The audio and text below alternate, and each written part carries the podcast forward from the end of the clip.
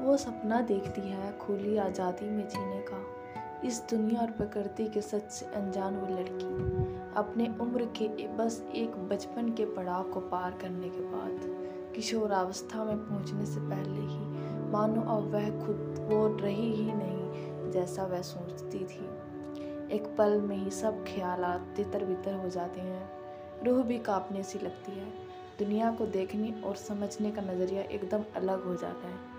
स्थिति कुछ ऐसी कि सब जानते हुए भी वो अनजान बनी रहना चाहती है। पर सच्चाई से मुँह मोड़ लेने से वो सच बदलता नहीं और आखिर वो लड़की जो कभी बच्ची थी, जो कुछ वह बचपन में सोचती थी, वो सब एक भ्रम था। हर पल, हर दिन, उम्र के हर एक पड़ावों से लड़ना पड़ता है। उसे बस वो मासूम लड़की जो ज़िंदगी जीती है, सब सच्चाइयों से दूर, वो एक मासूम बचपन के सिवा और कहीं नहीं